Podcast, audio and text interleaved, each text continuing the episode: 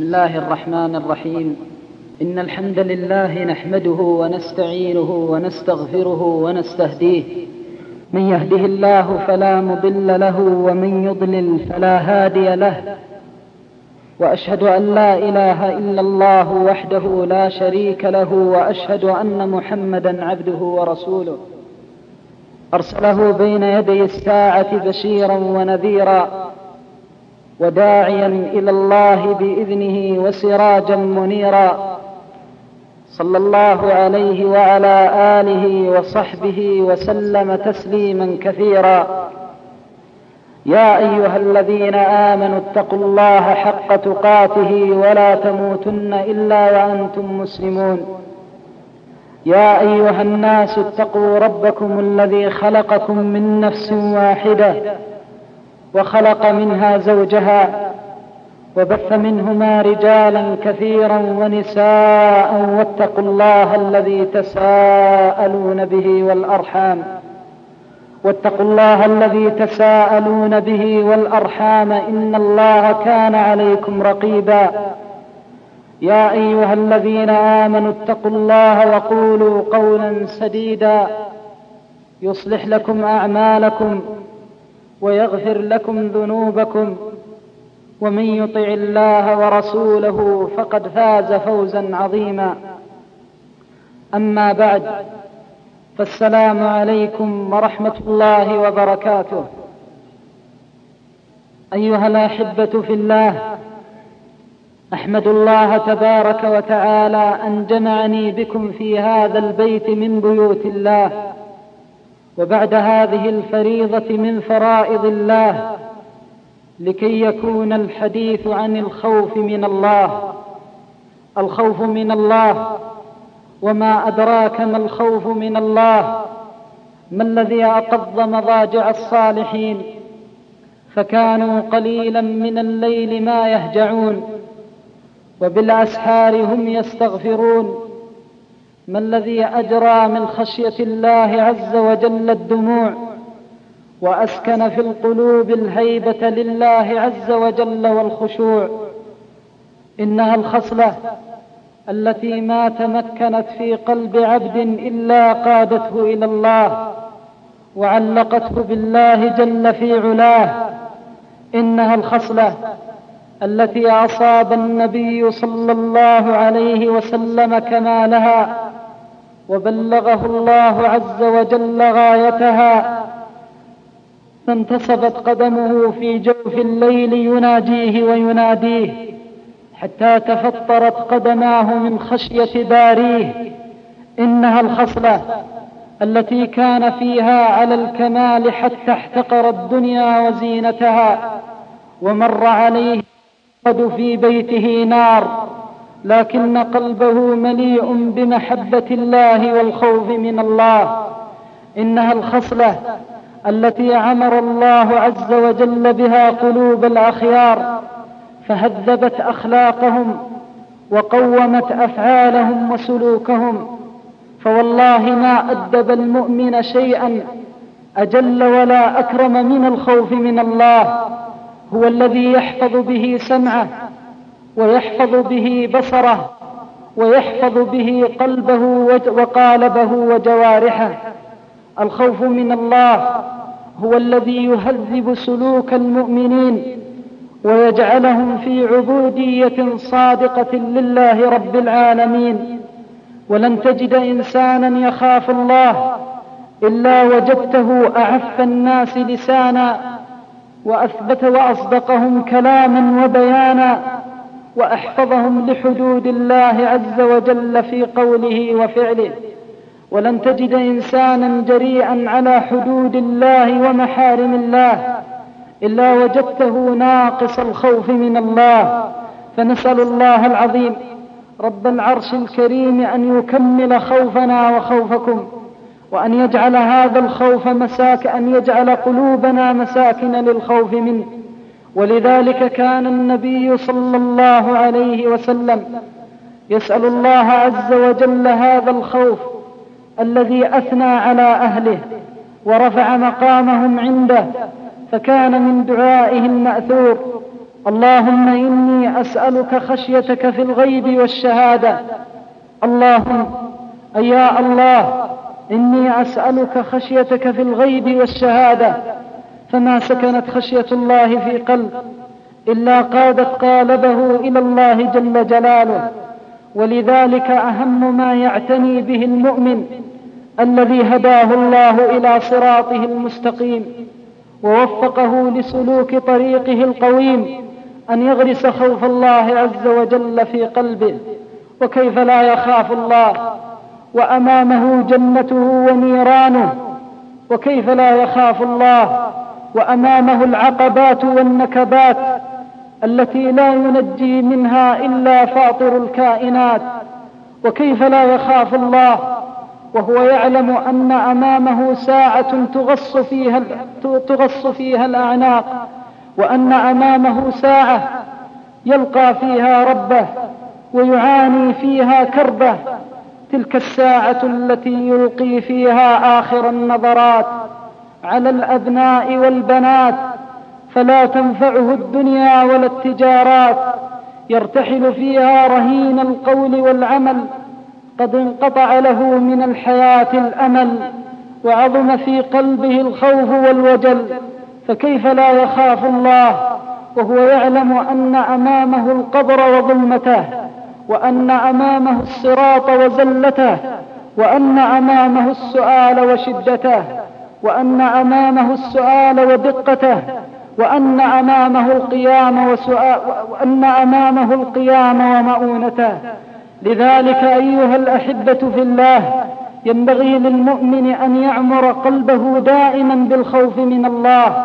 والله لا يجمع للعبد بين خوفين فإما أن يكون خائفا في الدنيا آمنا في الآخرة. وإما آمن في الدنيا خائفا في الآخرة. وما من إنسان عمر قلبه بخوف الله في هذه الدنيا إلا كانت أسعد الساعات وآمنها عليه ساعة الموت. ولن تجد أشرح الناس صدرا من المؤمنين. أهنأ لهم ولا أسعد لهم من ساعة فراق الدنيا لأنها الساعة التي لا كرب بعدها ولا غم على المؤمن. ولذلك ثبت في الحديث الصحيح عن النبي صلى الله عليه وسلم أنه لما نزلت عليه سكرات الموت وعاين شدته قالت ابنته فاطمة وكرباه فقال صلى الله عليه وسلم لا كرب على أبيك بعد, بعد اليوم فإنا أمان في الدنيا وخوف في الآخرة وإنا خوف في الدنيا وأمان في الآخرة. وقال بعض العلماء إن الله عز وجل يوقف الإنسان بين يديه على قدر هيبته له في الدنيا. فإن كان شديد الخوف في الدنيا كان مقامه بين يدي الله أبلغ ما يكون من الأمن. وأما إذا كان قلبه خاليا من الخوف فإن الله تعالى يخوفه في الآخرة. ويكون مقامه بين يدي الله أبلغ ما يكون من الخوف. الخوف من الله خصلة يختص الله عز وجل بها أولياءه. فما من ساعة في ليل ولا نهار تحس فيها أنك تخاف الله إلا كانت ساعة تقود إلى الخير وتحبب القلب إلى طاعة الله ومرضاة الله. والله ما, ما دفع العبد إلى طاعة الله وحببه في مرضاة الله شيئا أجل ولا أعظم من الخوف من الله تبارك وتعالى. ولذلك قال الله عز وجل عن عباده الصالحين الذين تمكن, تمكن خوف الله من قلوبهم كانوا قليلا من الليل ما يهجعون وبالأسحار هم يستغفرون. والخوف الذي أمرنا الله عز وجل به في كتابه خوفان خوف السر وخوف العلانية. وأبلغ ما يكون الخوف وأحب ما يكون إلى الله إذا كان سرا بينك وبين الله عز وجل. وهذا الذي سماه الله عز وجل بخشية الغيب. فالناس منهم من يخاف الله إذا كان أمام الملأ. ولكن إذا خلي, إذا خلي عن العباد وانفرد بنفسه انتهك حدود الله ومحارم الله والعياذ بالله.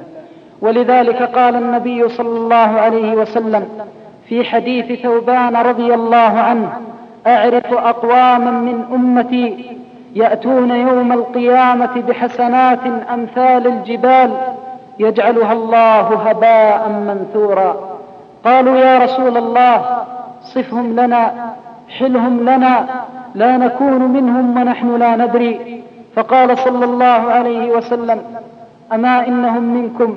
يصلون كما تصلون ويتصدقون كما تتصدقون ولكنهم أقوام إذا خلوا بمحارم الله انتهكوها.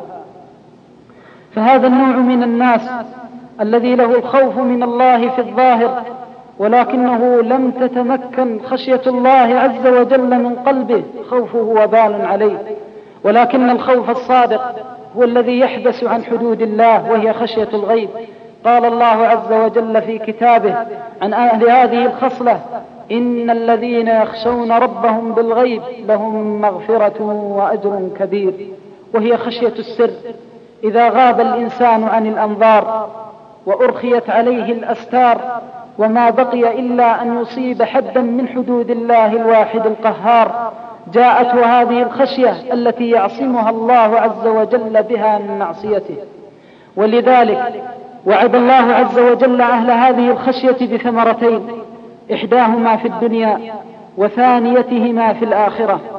ومن ثم ذكر بعض العلماء رحمهم الله من مشائخنا عن رجل كان في عنفوان شبابه واكتمال شهوته كان يطلب العلم. وكان هذا العالم الذي يحدث القصة من علماء الأزهر. يقول خرج هذا الشاب الصالح لكي يتعلم العلم ويرجع إلى أهله. فنزل في بيت بجوار هذا الجامع الذي هو جامع الأزهر فمكث أياما يطلب العلم. فرأته امرأة من الجيران فأحبته وأرادت أن تصيب معه الفاحشة والعياذ بالله. فطلبت يوما من الأيام شديد البرد فجاءته بعد العشاء بعد أن نام الناس وهدأت العيون. وغابت الأنظار فقرعت عليه الباب في شدة البرد وما إن فتح الباب إلا وهي في وجهه كأجمل ما تكون عليه المرأة الفاتنة. فلما وقفت عليه ادعت أنها قد جاءت وأهلها نائمون وأنها تريد أن تكتفي شر البرد وما شعر إلا وهي بداخل غرفته. فلما دخلت حدثه الشيطان بالسوء وكان قد أوقد مصباحا له يقرأ كتب العلم عليه. فلما حدثته بالسوء أخذ إصبعه فوضعه على نار المصباح وجعل يبكي والدموع تتهامل من تنهمل من عينيه ويقول حس هل تطيق على النار صبرا؟ هل تطيق على النار صبرا؟ وكلما حدثته نفسه بالسوء أوقد النار فأدخل إصبعه فيها فانذعرت المرأة وخرجت من ذلك البيت حتى أتت إلى أبيها في الصباح فأخبرته ما كان من شأن هذا الخائف لله وقالت له والله لا أرضى بزوج سواه. فأخذه أبو فأخذ أبوه وزوجها عليه. فهذه من عاجل ما يكون للإنسان الذي يخاف الله عز وجل. أنه إذا خاف الله في الدنيا جمع الله له بين ثمرة الدنيا والآخرة. الخوف من الله أصدقه وأكمله. خوف السر كحال هذا الشاب الصالح. وكلما كان الإنسان يخاف الله في السر كلما كان أخلص لله. وكلما وجد ثمرة خوفه من الله عز وجل في حياته وفي سلوكه. ولهذا الخوف أمارات وعلامات أصدقهما علامتان. الأولى منهما البعد عن محارم الله وثانيتهما فعل فرائض الله عز وجل. فالخوف من الله يدعو الإنسان إلى فعل فرائض الله تبارك وتعالى. ولذلك تجد الإنسان في أبلغ ما يكون من الراحة والدعة والسرور في نومه وراحته يسمع داعي الله إلى فريضة من فرائض الله فيقوم فيلبي ذلك النداء خوفا من الله. فالخوف من الله تظهر أمارته وعلامته في الاستجابة الصادقة لأوامر الله سبحانه وتعالى. وكلما كان الإنسان كلما كان الإنسان على كمال من الخوف كلما كان أسرع ما يكون إلى فعل فرائض الله وأعف ما يكون عن حدود الله ومحارم الله. ولذلك قد تجد الإنسان يختلي بحرمة من حرمات الله لا تراه فيها عين ولا تسمعه فيها أذن ولا يعلم بها أحد ولكنه يخاف الله رب العالمين. قال صلى الله عليه وسلم سبعة يظلهم الله في ظله يوم لا ظل إلا ظله. وذكر منهم رجل ذكر الله خاليا ففاضت عيناه. فما فاضت عيناه إلا من خوف الله تبارك وتعالى ولا فاضت عيناه إلا من خشية الله تبارك وتعالى. وخوف الله يكون مع الإنسان وحيدا ويكون مع الإنسان وهو مع أهله ويكون مع الإنسان وهو مع أعدائه ويكون مع الإنسان وهو مع الناس مع الناس عامة. فأما خوفه مع أهله فإنه يسعى في فكاكهم من النار. استجابة لأمر الله عز وجل إذ يقول يا أيها الذين آمنوا قوا أنفسكم وأهليكم نارا. يا أيها الذين آمنوا قوا أنفسكم وأهليكم نارا فمن يخاف الله إذا دخل إلى بيته لا يدري هل يكون ذلك الدخول سببا في رحمة الله به أو عذابه له. فيخاف الله عز وجل في كل كلمة يقولها بين أهله. يخاف الله وهو يربي أولاده وينشئهم على طاعة الله ومحبة الله ومرضاة الله. يخاف الله وهو يربي زوجته على محبة الله وطاعة الله. يخاف الله وهو يأمر بالمعروف يأمرهم بالمعروف وينهاهم عن المنكر. ويخاف الله وهو على الملأ والمشهد مع الناس.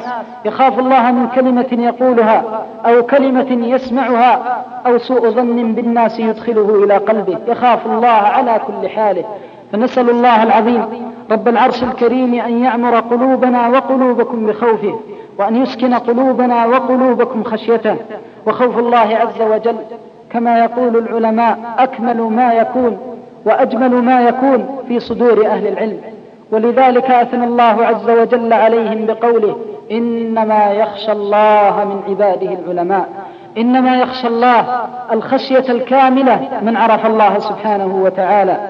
ولذلك قال بعض العلماء من أحب أن يرزقه الله خشيته والخوف منه فليكثر من صحبة العلماء وليكثر من مجالس العلماء فهم القوم الذين تذكرك بالله أخبارهم ومناظرهم. إذا رأيت العالم العامل ذكرك بالله مخبره وذكرك بالآخرة منظره. فالحرص على الجلوس مع العلماء من أهم الأسباب التي تعين على الخوف من الله وخشية الله. ولما صحب أصحاب النبي صلى الله عليه وسلم رسول الله كانوا على هذا الخوف. ولما صحب التابعون الصحابة كانوا على هذا الخوف. ووجد في التابعين نماذج كريمة تخاف الله حق خوفه. ولذلك ذكروا عن طاووس بن كيسان الإمام من أئمة التابعين كان رجلا من أجلاء أهل العلم في زمانه. أثر عنه أنه كان له للمسجد طريقان طريق من داخل السوق وطريق من خارجه. كان إذا مر بالطريق الذي من داخل السوق لا ينام تلك الليلة من البكاء والسهر. فسأل أهله ما حاله فلم يجبهم بشيء. قال ابنه عبد الرحمن فتبعته في اليوم الذي يخرج فيه في الطريق الذي من داخل السوق. قال فوجدته إذا انصرف من صلاة الظهر يمر على رجل يشوي الرؤوس. فكان طاووس رحمه الله إذا مر به فذكر تلك الرؤوس ذكر النار. فلم ينم تلك الليلة من خوفه من الله تبارك وتعالى. فكان التابعون أشبه, أشبه الناس بأصحاب رسول الله صلى الله عليه وسلم. وما زالت هذه الأمة في كل زمان من زمانها يوجد فيها من أهل الخوف نماذج. إذا صحبتهم وكنت معهم أعانوك على الخوف من الله. وقد تجلس مع الرجل الصالح من أهل العلم في موقف من مواقفه يعينك على الخوف من الله. تعرض عليه شهوة من الشهوات فينكف عنها ويبتعد عنها فتتأثر بذلك الموقف. أو يقول كلمة تدل على خوفه من الله فتتأثر من تلك الكلمة التي يقولها. فالخوف من الله يجنى بصحبة العلماء وصحبة الصلحاء الذين إذا جلست إذا جالستهم أعانوك على طاعة الله وثبتوك على محبة الله ومرضاة الله. أما ثمار الخوف وعواقب الخوف فلو لم يكن في خوف الله إلا ثمرة أشار الله عز وجل إليها بقوله ولمن خاف مقام ربه جنتان لكفى بذلك فضلا وشرفا. قال بعض العلماء جنتان جنة من الذهب وجنة من الفضة. لمن خاف الله عز وجل؟ فمن كملت خوفه كمل خوفه من الله كانت له هاتان الجنتان. وقال مجاهد رحمه الله في قوله تعالى ولمن خاف مقام ربه أي خاف المقام بين يدي الله عز وجل يوم القيامة. وفي رواية ثانية عنه ولمن خاف مقام الله أي من وقف أمام معصية فحبسه عنها الخوف من الله جنتان. ولذلك قال بعض قال الله عز وجل أثنى الله عز وجل في كتابه وأخبر أنه لا ينجو من الموقف بين يديه إلا من خافه. فقال جل جلاله وأما من خاف مقام ربه ونهى النفس عن الهوى فإن الجنة هي المأوى. فالله جعل الجنة مأوى لمن خافه ومفهوم ذلك أن من لم يخف أن من لم يخف الله عز وجل لا جنة له. فنسأل الله العظيم رب العرش الكريم أن يكمل خوفنا وخوفكم منه وأن يجعل هذا الخوف موجبا للكف عن حدوده ومحارمه. ولذلك قال بعض العلماء أصل الخوف ما حبس عن, خش عن معصية الله وأما ما زاد عن ذلك فلا يضر تركه. والله تعالى أعلم. وصلى الله وسلم وبارك على نبيه وآله وصحبه أجمعين. شكر الله لفضيلة الشيخ محمد هذه الكلمات الطيبات ونسأله جل وعلا أن يجعلها في ميزان حسناته وما بقي من الوقت نجعله لبعض الأسئلة.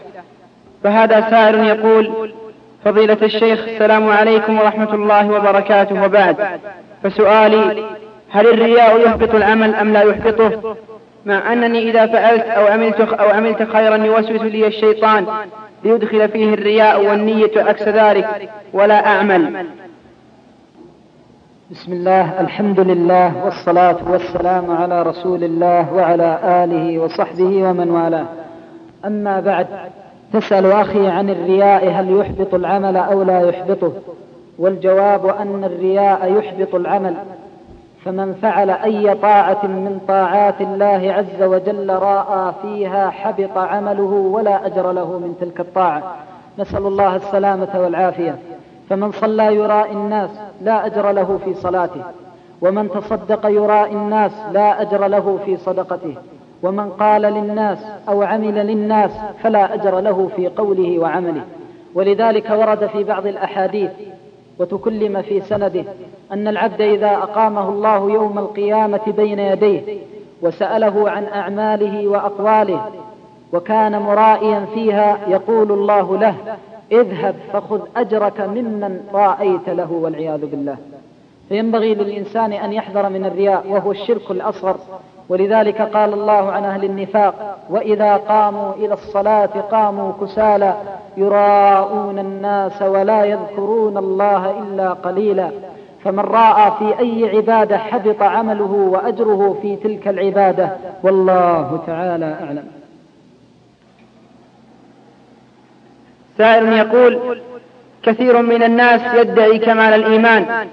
وهو يجالس أهل السوء ويفعل بعض السيئات وربما بعض الكبائر ومع ذلك يدعي الخوف من الله وعقابه فما نصيحتكم لمثل هذا المعجب بنفسه المغتر بعمله؟ من آمن بالله عز وجل وخافه وأحب أولياءه وفر من أعدائه إلى مجالس أوليائه ومن يخاف الله لا تراه في مجالس السوء ولكن تراه في مجالس الخائفين من الله ومن يخاف الله لا يصاحب أهل السوء والأشرار وإنما يصاحب أهل الخير الأبرار. فمن يخاف الله عز وجل يبحث على من يعينه على خوف الله. ولا يمكن أن يكون الإنسان مؤمنا بالله واليوم الآخر على الكمال ويجالس من لا يخاف الله أبدا. ولذلك قال العلماء إنه إذا كمل الإيمان في القلب اتجه إلى كل شيء يحبه الله عز وجل. ونفر من كل شيء لا يحبه الله ولا يرضاه. فإذا أردت أن تعرف كمال إيمانك فانظر إذا وجدت قلبك يحب أولياء الله ويأنس للجلوس مع أولياء الله ويخشى من الجلوس مع أعداء الله فاعلم أن الإيمان قد كمل في قلبك. قال صلى الله عليه وسلم ثلاث من كن فيه وجد بهن حلاوة الإيمان ومنها أن يحب الرجل لا يحبه إلا لله. فمن والى في الله وعادى في الله وجالس أحباب الله فهو الذي يخاف الله. وأما من جلس مع الأشرار وادعى أنه مؤمن يخاف الله الواحد القهار فليبكي على نفسه فقد التبس عليه الحق, الحق بالباطل نسأل الله السلامة والعافية. فينبغي للإنسان أن يحرص على الجلوس مع الأخيار وأن يفر من الجلوس مع الأشرار. والله تعالى أعلم. فضيلة الشيخ هذا سائل يقول إنني أشكو من قلة خشيتي لله عز وجل مع العلم أنني مقيم للفرائض. ما هو العلاج؟ جزاكم الله خيرا. هناك أمران. الأمر الأول أن تبحث عن الأسباب التي تزيد من خشيتك لله عز وجل. والأمر الثاني أن تترك الأسباب التي تضعف الخوف من الله في القلوب. فأما الأسباب التي تعين على خوفك من الله عز وجل فمن أعظمها وأجلها ذكر الله ذكر الآخرة. أن تتذكر أنه ستمر عليك مثل هذه اللحظة وأنت ضجيع القبر والبلا. لا مال لا بنون لا أخ لا أخت لا صديق ولا عشير إلا ما قدمت من صالح القول والعمل. والله ما ذكر إنسان أنه ستمر عليه مثل هذه اللحظة وهو ضجيع القبر إلا كمل الله عز وجل الخوف في قلبه. أكثر من ذكر الآخرة. فلا يكمل الخوف في القلوب إلا ذكر الآخرة. ولذلك إذا ينبغي للإنسان أن يجعل له ولو يوما في الأسبوع يزور فيه المقابر وينظر فيه إلى أهل الآخرة الذين هم فيما هم فيه من النعيم والعذاب المقيم. ينظر إلى تلك الديار الغريبة التي استوت ظواهرها واختلفت بواطنها. فإذا أردت أن يكمل الله خوفك فاستعن بهذه الأسباب. أما الأمر الثاني وهو أن تبعد تبتعد عن الأسباب التي تنقص الخوف من القلوب. ومن أعظمها كما قلنا معصية الله عز وجل. فلا يزال الإنسان يعصي الله عز وجل حتى يطفأ نور الإيمان من قلبه والعياذ بالله. فينبغي للإنسان الذي يريد أن يكمل الله الخوف في قلبه أن يحرص على هاتين الخصلتين وأوصيك بخصلة ثالثة وهي كثرة الدعاء. قل اللهم إني أسألك خوفا كاملا. اللهم إني أسألك خشيتك في الغيب والشهادة ونحو ذلك من الدعاء الوارد. والله تعالى أعلم. فضيلة الشيخ السلام عليكم ورحمة الله وبركاته. وبعد نشهد الله على محبتكم ونسأله أن يجمعنا والسامعين في جنات ونهر في مقعد صدق عند مليك مقتدر. سؤالي هل يظهر الخوف على الجوارح أم أن محله القلب فقط؟ وما ردنا على القائل التقوى ها هنا والخوف كذلك. أحبك الله الذي أحببتني من أجله وأشهد الله العظيم رب العرش الكريم على حبكم جميعا فيه لوجهه. وأسأل الله العظيم أن يجمعنا بكم في هذا بهذا الحب في مقعد صدق عند مليك مقتدر. أما ما سألت عنه من آثار الخوف في الجوارح فكما قلنا يظهر أثر الخوف في اللسان. فإذا أراد الإنسان أن يتكلم بالكلمة يزنها قبل أن يتكلم بها. هل يسره أو يسوءه إذا لقي الله عز وجل أن يتكلم بها؟ فيمتنع عما لا يرضي الله عز وجل من فحش القول والخنا كذلك يظهر أثر خوف الله عز وجل في اليد حينما تسخرها فتستر بها عورات المسلمين وتكف بها الأذى عن البائسين والمحتاجين. وحينما تكون أسبق الناس فيها إلى الخير ومرضاة الله عز وجل فهذا من خوف الله. أن تسخر يدك بالسخاء والجود فتنفق ابتغاء ما عند الله. كما قال الله عز وجل عن أهل هذه الخلة إنما نطعمكم لوجه الله لا نريد منكم جزاء ولا شكورا. إنا نخاف من ربنا يوما عبوسا قمطريرا. فوقاهم الله شر ذلك اليوم ولقاهم نظرة وسرورا. فالذي ينفق فالذي يخاف الله ينفق في سبيل الله. ولذلك قد يكون المال بيد الإنسان. ولكنه إذا كمل خوفه أنفقه في طاعة الله ولو كان ذلك المال من أعز ما يملكه ويجده. فخوف الله يظهر على الجوارح. ومن قال إن الخوف مساكنه القلب مسكنه القلب فإنه صادق أنه مسكنه القلب ولكن علامته وأثره في الجوارح. ولذلك أخبر النبي صلى الله عليه وسلم عن ذلك كما في الحديث الصحيح عنه أن العبد إذا قام في البرية والعراء فأذن للصلاة قال الله لملائكته انظروا إلى عبدي انظروا إلى عبدي في هذا انظروا إلى عبدي يؤذن أو ينادي بالصلاة لخوفي انظروا إلى عبدي يخافني يؤذن بالصلاة. أشهدكم أني قد غفرت له. فغفر الله له بأذان وهو في البر والبادية حيث لا أحد معه. فإذا كان هذا الحديث يدل على أن خوف الله نتج عن ظاهره بسببه ما هو في الظاهر من الأذان فدل على أن الخوف إذا سكن في القلوب ظهر على الجوارح والقوالب. وأما قول الناس إن التقوى ها هنا هذا أمر يعتذر به كثير من أهل الجهل يقعون في معاصي الله وينتهكون حدود الله. وإذا قلت لأحدهم اتق الله وخاف الله قال لك الخوف في القلوب. وقد يفعل الإنسان المعصية في وجهه أو في جوارحه فإذا قلت له اتق الله قال لك التقوى ها هنا أي في قلبه. ولا شك أن التقوى إذا كملت في القلب أصلحت القالب. والله تعالى أعلم. فضيلة الشيخ حياك الله وبياك وجعل الجنة مثوانا ومثواك. والسؤال يخاف الإنسان كثيرا من الموت وحلول الأجل وهو في حال وهو في حال يخاف أن يكون مقصرا. فهل هذا الخوف محمود وينفع صاحبه؟ وما المقصود بقول الرسول صلى الله عليه وسلم من كره لقاء الله كره الله لقاءه لا بد للمؤمن من أمرين أحدهما الخوف والثاني الرجاء. وهما كما يقول العلماء جناح السلامة. وهذان الأمران قرنهم الله عز وجل في كثير من الآيات. فقال جل وعلا عن أهل الجنة تتجافى جنوبهم عن المضاجع يدعون ربهم خوفا وطمعا. وقال أيضا أمن هو قانت آناء الليل ساجدا وقائما يحذر الآخرة ويرجو رحمة ربه. فلا بد من الأمرين أن تخاف الله وأيضا تحب الله وترجو ما عند الله. فإذا أصبح الإنسان خائفا فقط فإنه في هذه الحالة قد يبلغ به الحال إلى القنوط من رحمة الله والعياذ بالله واليأس من رحمة الله. وهذا لا يجوز فإنه لا يأس من روح الله إلا القوم الكافرون ولا يقنط من رحمة الله إلا الضالون. فلا ينبغي للإنسان أن, أن ينفرد بالخوف ولكن لا بد من الخوف والرجاء. وهما كالجناحين للطائر. فمن جمع الله له بين الخوف والرجاء فقد كتب له السلامة في دينه ودنياه وأخراه.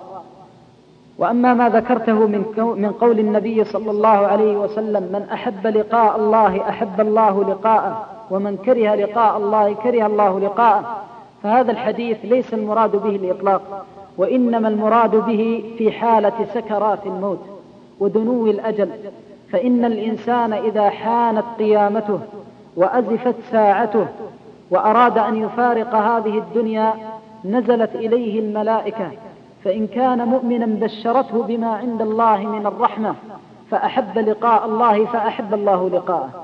وإن كان كافرا نزلت إليه الملائكة فبشرته بما عند الله من العقوبة فكره لقاء الله فكره الله لقاءه نسأل الله السلامة والعافية.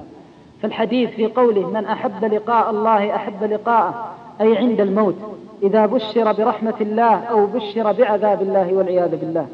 ولذلك قال العلماء ينبغي للإنسان في حال الصحة أن يغلب جانب الخوف. فإن كنت في الشباب والصحة والمال والعافية فغلب جانب الخوف واجتهد في طاعة الله. فإذا جئت للنوم والراحة والدعة فقم لطاعة الله خائفا وجلا. وإذا وجدت المال وزهرة الدنيا فسخرها في طاعة الله فأظهر الخوف في الصحة والعافية. وأما في, الخ... في المرض والعجز والكبر والمشيب فغلب جانب الرجاء والطمع فيما عند الله عز وجل. لأن الإنسان إذا كبر سنه وتقدم عمره تسلط عليه الشيطان بالوساوس. فقال له قد تقادم عمرك وطال أجلك وفعلت وفعلت من معاصي الله فلا يزال يقنطه من رحمة الله حتى يهلك والعياذ بالله. فينبغي للإنسان أن يغلب جانب الخوف في حال الصحة وجانب الرجاء في حال المرض. والله تعالى أعلم.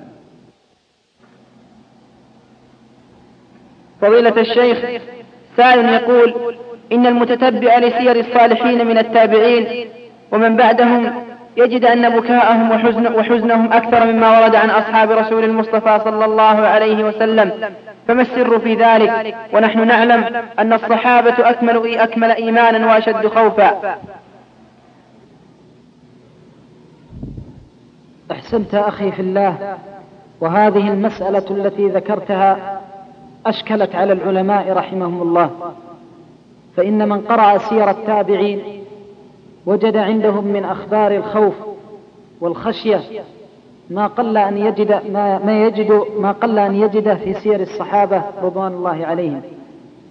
ولذلك أثر عن بعضهم أنه قرأ قول الله تعالى فإذا نقر فإذا نقر في الناقور فذلك يوم عسير. سقط فذلك يوم يومئذ يوم عسير على الكافرين غير يسير فخر مغشيا عليه ميتا. وكان الواحد منهم يسمع الآية من الخوف فيسقط ميتا في مكانه. فعجب العلماء رحمه استشكل العلماء رحمهم الله هذا الأمر. فالصحابة رضوان الله عليهم كانت تتلى عليهم الآيات. وكان عندهم الخوف وكان عندهم الخشية. لا شك أنهم أكملوا خوفا وخشية لله عز وجل. وأثر عن أبي بكر رضي الله عنه أنه كان مع النبي صلى الله عليه وسلم وعلي وعمر وبعض الصحابة. فجاء وفد من نجران. فلما أقبلوا على النبي صلى الله عليه وسلم ورأوه أكبوا يقبلونه ويبكون. فقال أبو بكر هكذا كنا حتى قست قلوبنا. وللعلماء أوجه في هذه المسألة وتكلم عليها شيخ الإسلام رحمه الله في مجموع الفتاوى. ومنهم من يقول إن السبب ضعف المحل بالنسبة للتابعين. وقوة المحل بالنسبة لأصحاب رسول الله صلى الله عليه وسلم. فإن أصحاب رسول الله صلى الله عليه وسلم كانت قلوبهم على كمال من الإيمان وكانت والمقصود من الخوف أن يشحذ الهمة للعمل. فأعطاهم الله عز وجل الخوف الذي يحرك إلى العمل.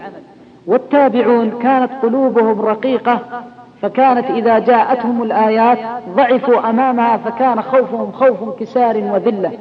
وعمل الصحابة أكثر من عمل التابعين. فكان فضل الصحابة جامعا بين الأمرين بين الخوف الذي هو خوف الذلة والانكسار الذي يبعث إلى العمل. فجمع الله لهم بين بين كمال الظاهر والباطن. وأما التابعون فإنه كان خوفهم خوف انكسار وذلة. ولذلك كان الصحابة على كمال معرفة. فإذا جاءهم الخوف والخشية من الله قرنوه بالرجاء فيما عند الله. فسلموا مما وقع فيه التابعون من الموت من ساعتهم لأن قلوبهم كانت ضعيفة. فلم تبلغ الكمال الذي بلغه الصحابة في الرجاء فيما عند الله عز وجل.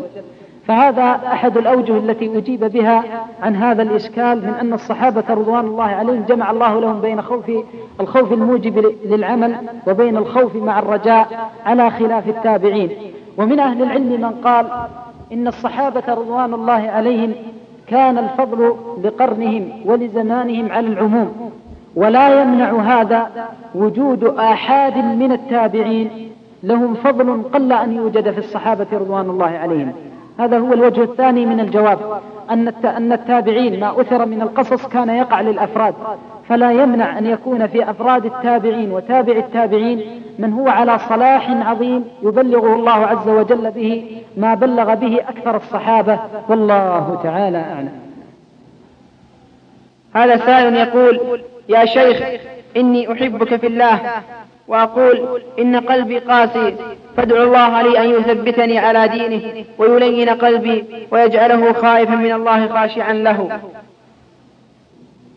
نسأل الله العظيم رب العرش الكريم أن يرقق قلوبنا وقلوبكم له وأن يرزقنا وإياكم الذلة والانكسار بين يديه وأن يثبتنا وإياكم على ذلك إلى لقائه والله تعالى أعلم فضيلة الشيخ أنا شاب أمارس. أمارس معصية من المعاصي وأندم عليها بعد فعلها. وأكثر من مجالس الذكر والعلماء إلا أنني لا أجد أثر مجالستهم على ترك المعصية. وهل أنا من الذين أناهم الرسول صلى الله عليه وسلم بقوله إذا انتهكوا محارم إذا خلوا بمحارم الله انتهكوها. أرشدونا بارك الله فيكم. أما ما ذكرته أخي في الله من أنك تجالس الصالحين وتكون مع عباد الله المتقين حتى إذا خلوت بنفسك أصبت حدود الله رب العالمين وقلت إن مجالس الصالحين لم تؤثر فيك. لا والله بل أثرت فيك بدليل أنك تقول إنك تندم بعد فعل هذه المعصية. ولولا الله ثم مجالسة الصالحين لأصبحت لا تندم من هذه المعصية ميت القلب والعياذ بالله. فالناس الذين تجالسهم والأخيار الذين تصاحبهم الناس في مجالسهم والاستفادة منهم على ضربين منهم من هو كامل الاستفادة فيعصمه الله من المعاصي ومنهم من هو ناقص الاستفادة لا يعصم من المعاصي بإذن الله. فأنت من الطرف الثاني فإذا أحببت أن يكمل الله نعمتك نعمته عليك وأن يتمم منته لديك فاحفظ هذه المجالس واحفظ ما فيها من ذكر الله وكن حريصا على البعد عن حدود الله بعد أن تترك تلك المجالس وأن تحول ما تسمعه فيها من ذكر الله إلى واقعك وتترجمه بجوارحك وأما ما ذكرته من أهم الأسباب التي تعينك عن بعد عن معصية الله عز وجل فما ذكرناه من كثرة ذكر الآخرة فهو أعظم حاجز يكف الإنسان عن حدود الله ومحارم الله والله تعالى أعلم. فضيلة الشيخ هذا سائل يقول ما هي الأسباب التي تعين على حفظ القرآن وجزيتم خيرا؟ أهمها أولا الدعاء. اسأل الله عز وجل أن يجعلك من حفاظ القرآن. فإنك إذا أردت خيرا من الدنيا والآخرة وسألت الله فإن الله يعطيك. إذا أراد ذلك. الأمر الثاني أن تأخذ من من القرآن القليل. ففي كل يوم تخصص لك قدرا معينا من القرآن ويكون هذا القدر قليلا تقرأه وتستديم قراءته. وأذكر رجلا عمره أكثر من ثمانين سنة قال إنه حفظ القرآن بعد الستين.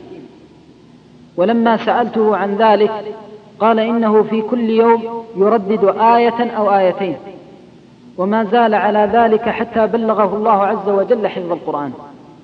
فإذا أردت أن تحفظ القرآن خذ القليل منه وأكثر من تلاوته وأكثر من مراجعته. الأمر الثالث أي شيء تحفظه من القرآن أوصيك بقيام الليل به. فإن من أهم الأسباب التي تثبت حفظ الإنسان للقرآن أن يقوم الليل به. فتكثر من تلاو فتحفظ من القرآن ما تحفظ ثم تقوم الليل به. فإنه يعين على حفظه وثباته. الأمر الرابع أوصيك لا تحفظ شيء من القرآن إلا وسألت عن معناه. فإن الإنسان لا يزال يستكثر من القرآن حفظا وعلما حتى يثبت الله عز وجل العلم الذي علم. وأما الخصلة الخامسة والأخيرة فاجعل عندك شوق يحركك إلى حفظ القرآن وهو أن تذكر ما أعد الله عز وجل لأهل القرآن من فضل الدنيا والآخرة. فإن الله يقول في أهل القرآن بل هو آيات بينات في صدور الذين أوتوا العلم. فإذا أردت أن يجعل الله عز وجل القرآن نورا في قلبك فاحفظه حتى يكون حتى تكون النبوة بين دفتي صدرك. فإن النبوة التي بعث الله عز وجل بها رسوله صلى الله عليه وسلم هي القرآن ومثله وهي السنة. وكذلك أيضا تذكر ما يكون عند الله عز وجل من الحبوة والكرامة لحافظ القرآن. ولذلك ثبت في الحديث الصحيح عن النبي صلى الله عليه وسلم أنه قال يؤتى بحافظ القرآن فيقال له اقرأ ورتل فإن منزلة اقرأ وارق ورتل فإن منزلتك عند آخر آية كنت تقرأها فلا يزال يقرأ ويرتل حتى يبلغ آخر ما يحفظه من كتاب الله عز وجل. فهذه الأمور وهو استشعارك لما أعده الله لحفاظ القرآن يعينك على حفظ القرآن وضبطه. والله تعالى أعلم. فضيلة الشيخ يقول ملاحظ كثيرا غياب الخوف من الله في الكلام فغالبا ما تنطلق كلمات لا تنم عن الخوف من الله فما أسباب ذلك خاصة إذا كانت من أناس عرفوا بالصلاح؟ بسم الله الحمد لله والصلاة والسلام على رسول الله وعلى آله وصحبه ومن والاه. أما بعد فإن اللسان عضو صغير ولكنه جليل خطير وكم من كلمة تكلم بها الإنسان لم يلق لها بالا هوت به في النار. ولذلك قال النبي صلى الله عليه وسلم إن العبد ليتكلم بالكلمة من سخط الله ما يلقي لها بالا يهوي بها أبعد ما بين المشرق والمغرب في النار. وثبت في الحديث الصحيح عن النبي صلى الله عليه وسلم أنه قال للنساء يوم العيد تصدقن فإني أريتكن أكثر حطب جهنم. قالوا ولم يا رسول الله؟ قلن لأنك قال لأنكن تكثرن اللعن وتكفرن العشير. تجلس إحداكن مع زوجها حتى إذا أساء إليها قالت له ما رأيت منك خيرا قط. هذه الكلمة إذا قالتها تبوأت النار والعياذ بالله. فاللسان عضو صغير ولكنه جليل خطير. تشترى به رحمات الله أو يزخ بصاحبه إلى النار وبئس القرار والعياذ بالله. ولذلك كان من دلائل الإيمان أن يقول الإنسان ما فيه خير. كما قال النبي صلى الله عليه وسلم من كان يؤمن بالله واليوم الآخر فليقل خيرا أو ليصمت. وكان أبو بكر رضي الله عنه يمسك بلسان نفسه ويقول هذا الذي أوردني الموارد. وثبت في الحديث الصحيح عن النبي صلى الله عليه وسلم أنه لما قال له معاذ أو إنا مؤاخذون بما نقول يا رسول الله؟ قال ثكلتك أمك يا معاذ. وهل يكب الناس في النار على وجوههم أو على مناخرهم إلا حصائد ألسنتهم؟ فاللسان ينبغي للإنسان أن يهذبه والكلمة إذا خرجت من اللسان لا تعود. والمؤمن الموفق هو ذلك الرجل الصالح الذي إذا أراد أن يتكلم يعرف أين يضع لسانه والذي يخاف الله عز وجل يراقبه في كل كلمة يقولها. ولذلك أثر عن أحد الأئمة من السلف والعلماء الأجلاء أنه كان قاضيا فقضى في قضية فاتهمه الخصوم بأنه جار فيها فقال رحمه الله أو تتهمني بذلك؟ والله ما تكلمت بكلمة منذ أربعين عاما إلا وأعددت لها جوابا بين يدي الله عز وجل. فالإنسان ينبغي عليه أن يراقب الله فيما يقول الحلم زين والسكوت سلامة فإذا نطقت فلا تكن مهذارا. ما إن ندمت على السكوت بمرة ولقد ندمت على الكلام مرارا. وكم من كلمة وكم من كلمة أبكت صاحبها دهرا طويلا. فينبغي للإنسان أن يحفظ لسانه وأن يصون لسانه عما لا خير فيه. ولذلك قالوا في الحكمة المشهورة قالوا إن اللسان إذا صانه الإنسان إن الإنسان يصون الإنسان إذا صانه ويهلكه إذا لم إن الإنسان إن اللسان يصون الإنسان إذا صانه فهو يصونك ويحفظك متى صنته. فإذا كان الإنسان لا يبالي بما يقوله وما يفعله فإنه لا, يد لا شك أنه يدل ذلك على ضعف إيمانه بالله عز وجل. كما قال النبي صلى الله عليه وسلم من كان يؤمن بالله واليوم الآخر فليقل خيرا أو ليصمت والله تعالى أعلم. سائل يقول هل يوجد في قلب من لم يغض بصره خوف من الله؟ ونرجو ذكر نصيحة للشباب الذين لا يغضون أبصارهم. غض البصر نعمة من نعم الله عز وجل ومن يغض بصره فإنه يخاف الله. ولذلك قال النظرة في الحديث القدسي النظرة سهم من سهام إبليس. من تركها مخافتي عوضته إيمانا يجد حلاوته إلى لقائي وهو حديث متكلم في سنده لكن نسوقه للاستئناس. فإن الإنسان إذا صان بصره عن حدود الله فإن ذلك بشارة الخير له. وأما إذا كان وأما إذا كان بصره مسترسلا في حدود الله فليبكي على نفسه. وليفر من عذاب الله إلى رحمة الله يفر بالدعاء ويسأله أن يعصم بصره عن حدود الله. وكم من نظرة أهلكت صاحبها. ولله در القائل إذ يقول كل الشرور مبداها من النظر ومعظم النار من مستحقر الشرر. كم نظرة فتكت في قلب صاحبها فتك السهام بلا قوس ولا وتر. والمرء ما دام ذا عين يقلبها في أعين الغيد محفوفا على خطر. يسر مقلته ما ضر مهجته لا خير في سرور قد جاء بالضرر. ما الذي تجنيه من هذه النظرة التي تشقيك؟ وما الذي تجنيه من هذه النظرة التي ترديك؟ ما الذي يأخذه الإنسان حينما يسلط بصره على عورة مؤمنة بالله عز وجل؟ ما الذي يجنيه حينما يتسلط على عورات المؤمنين فيهتك ستر الله على عباد الله عز وجل؟ فينبغي للإنسان أن يتقي الله في هذا البصر. من الذي نوره؟ من الذي جعل فيه الضياء؟ ولو شاء الله أن يطفئ نور بصرك ما استطاعت أطباء الدنيا أن تعيده إليك. فليتقي الإنسان ربه فيما ينظره. وهل حسنات الناس وسيئاتهم إلا من النظر؟ وهل حسنات الناس وسيئاتهم إلا من النظر والجوارح؟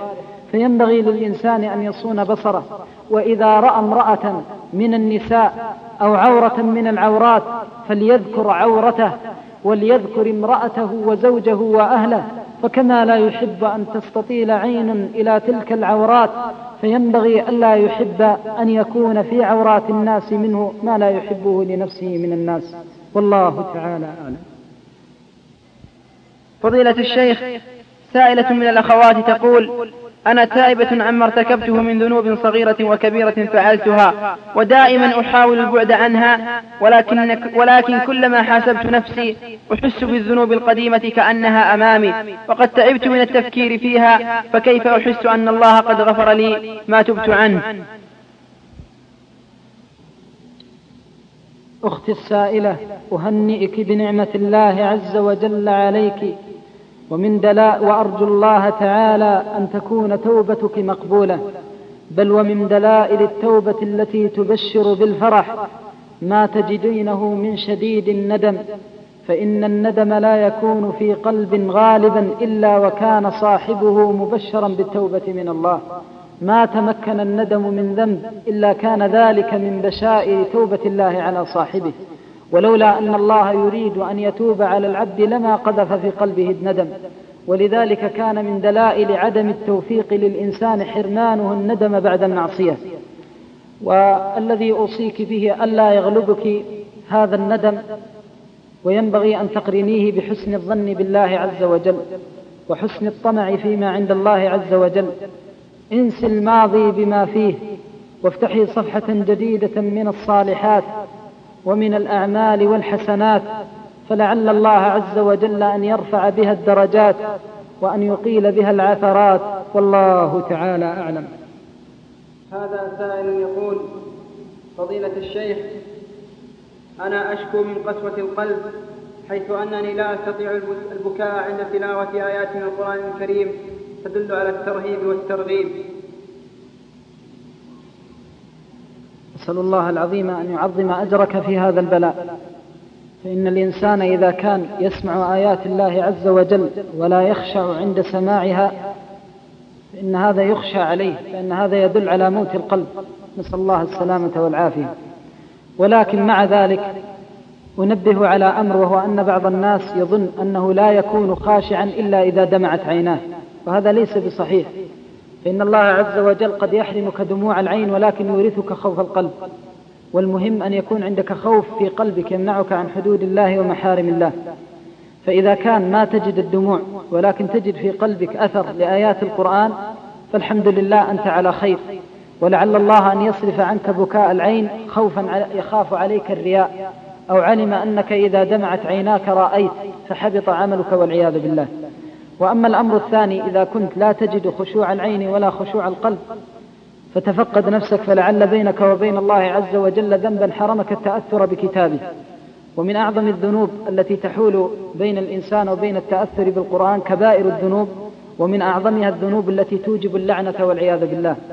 فإن الذنوب التي توجب اللعنة تصم الأذن عن ذكر الله وتعمي البصيرة في طاعة الله كما قال الله تعالى فهل عسيتم إن توليتم أن تفسدوا في الأرض وتقطعوا أرحامكم؟ أولئك الذين لعنهم الله فأصمهم وأعمى أبصارهم. قال بعض المفسرين أصمهم وأعمى أبصارهم بعد اللعنة بمعنى أنهم لا ينتفعون بموعظة يسمعونها ولا يهتدون إلى السبيل ببصيرة يجدونها. فالإنسان إذا أصبح قلبه ميتا لا يعي ما يسمعه ولا يتذكر بالقرآن الذي يسمع فإنه على خطر عظيم. فتفقد نفسك فلعل هناك ذنبا بينك وبين الله أو بينك وبين عباد الله كعقوق الوالدين وقطيعة الأرحام وأذية الناس وأكل أموال الناس بالباطل وغير ذلك من كبائر الذنوب فإنها هي التي تمنع الخشوع.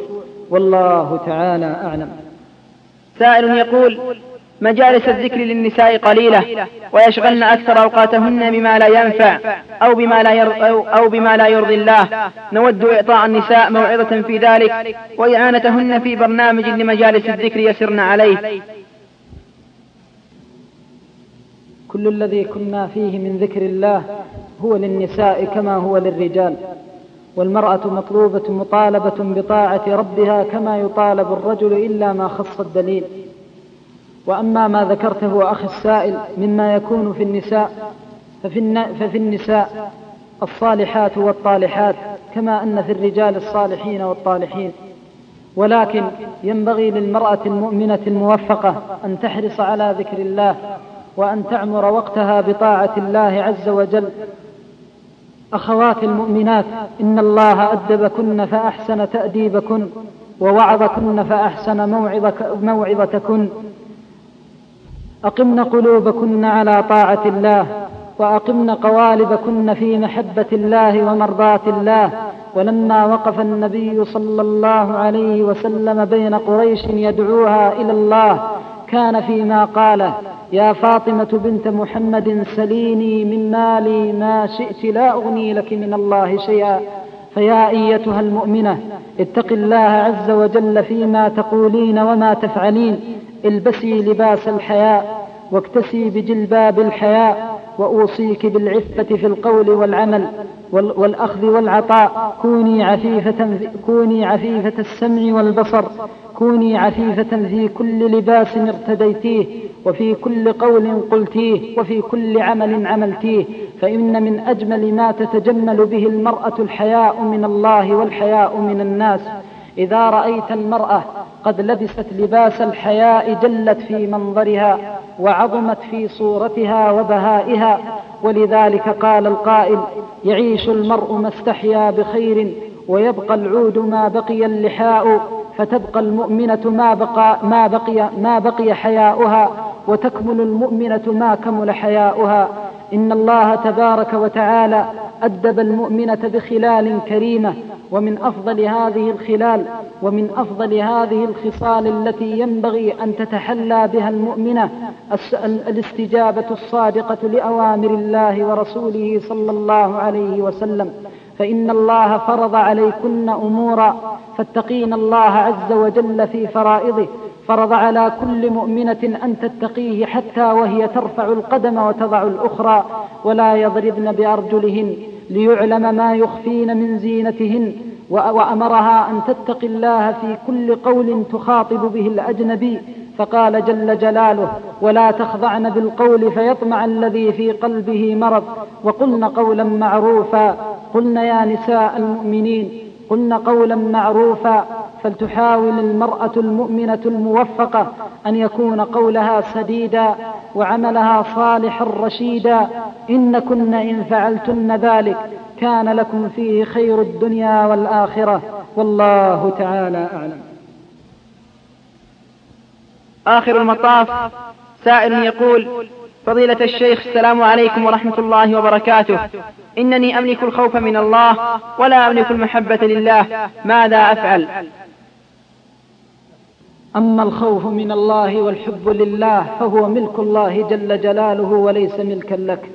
الخوف من الله عطية من الله فإن وجدتها في قلبك لا تقل ملكتها فإن الله هو الذي يملكها ويهبها ويحرمها ويحرمها. يهبها من يشاء بفضله ويحرمها عمن يشاء بعدله. فلا تقل ملكت الخوف من الله فإن الخوف الكامل لا يستطيع أحد أن يملكه. ولذا إلا الله جل جلاله. وكان النبي صلى الله عليه وسلم يقول أما إني أخشاكم لله وأتقاكم وأما ما سألت عنه من كونك تجد الخوف ولا تجد الحب فهذا أمر عجيب. فإن الإنسان إذا خاف الله عز وجل وجب عليه أن يقرن الخوف بالحب. ولا يجوز للإنسان أن يكون شديد الخوف ضعيف المحبة لله. كيف لا تحب الله؟ وما من طرفة عين إلا وأنت ترفل في نعم لا يعلمها إلا الله جل جلاله. كيف لا تحب الله؟ ونعمة السمع والبصر والعقل. نعمة العقل التي تتقلب فيها صباح ومساء. لو أن الله سلبك العقل كيف يكون حالك نعمة الصحة والعافية. لو أن الله سلبك الصحة فطحت على الفراش لا تستطيع أن تتحرك تتأوه من الأسقام والآلام. كيف لا تحب الله وأنت ترفل في هذه النعم؟ وكيف لا تحب الله وقد دفع عنك شدائد النقم؟ كيف لا تحب الله ولحظة واحدة من الأمن والعافية؟ لا تستطيع أن تشكرها لله عز وجل حق شكرها. فكيف لا تحب الله تبارك وتعالى وأنت ترفل في هذه النعم والمنن؟ كيف لا تحب الله وقد فعلت من المعاصي ما لو أظهره الله عنك؟ لهتك ستر الله عز وجل عليك. ولمقتك الخلق عن بكرة أبيهم. فكيف لا تحب الله؟ فينبغي لك أن تقرن النعم أن تتذكر النعم التي تشوقك وتحببك في الله عز وجل. سل الله عز وجل أن يقذف في قلبك حبه فمن حرم حب الله فقد حرم من الخير شيئا كثيرا. والله تعالى أعلم.